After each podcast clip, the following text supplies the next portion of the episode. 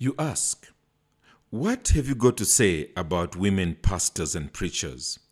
What does the Bible say about women in ministry? Well, thankfully, the Bible is clear. But it's a question that nonetheless is being asked because there has been an unprecedented number of women today who are now going by the name of pastor or reverend. Uh, a number of them have even been to Bible college and have been given diplomas, degrees, and so on. And consequently, they are now occupying the pulpit. Some of them are in uh, league with their husbands, where the husband is now like an apostle and then the wife is a pastor, and so on. So it's become a fairly common fashion today. And hence the question what would my answer be? Well, first of all, the Bible is very clear. In the Bible, leadership is male, full stop.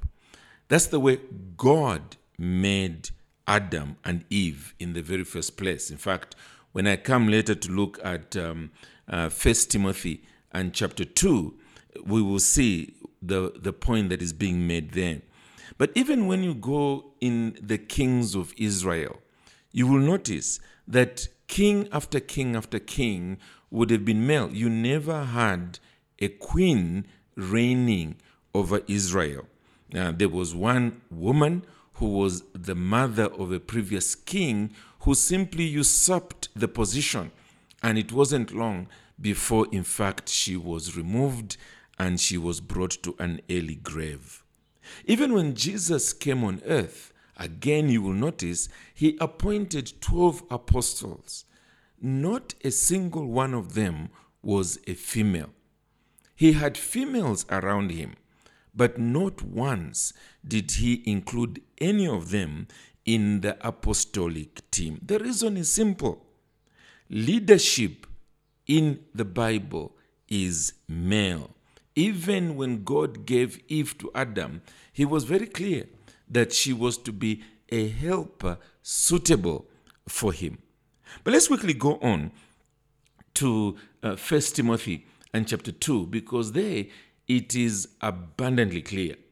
Uh, the Bible says there, 1 Timothy 2 and verse 11, let a woman learn quietly with all submissiveness. I do not permit a woman to teach or to exercise authority over a man. Rather, she is to remain silent. Now, a lot of people go on to say, well, it was cultural. You know, in those days, women were suppressed and oppressed and so on and so forth. But when you look at the reasons the Apostle Paul gives, it's got nothing to do with culture. He gives two reasons. Listen to this. He says, For Adam was formed first, then Eve. That's the first reason he gives. He's basically saying that there's something in the order of creation that we ought to follow. And consequently, the one who was made first was made for leadership.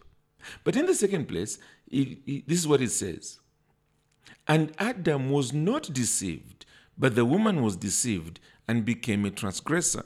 In other words, it goes on to show something of what took place in the past when Eve was deceived. She was the first one to be deceived, and she clearly would have been the wrong person to provide leadership.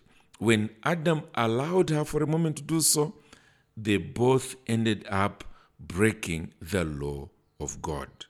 So clearly, there's nothing cultural there. Read your book of Genesis. It's the way in which God intended the family to be. The man should be head and the woman an assistant. It's exactly the same that he expects in the church.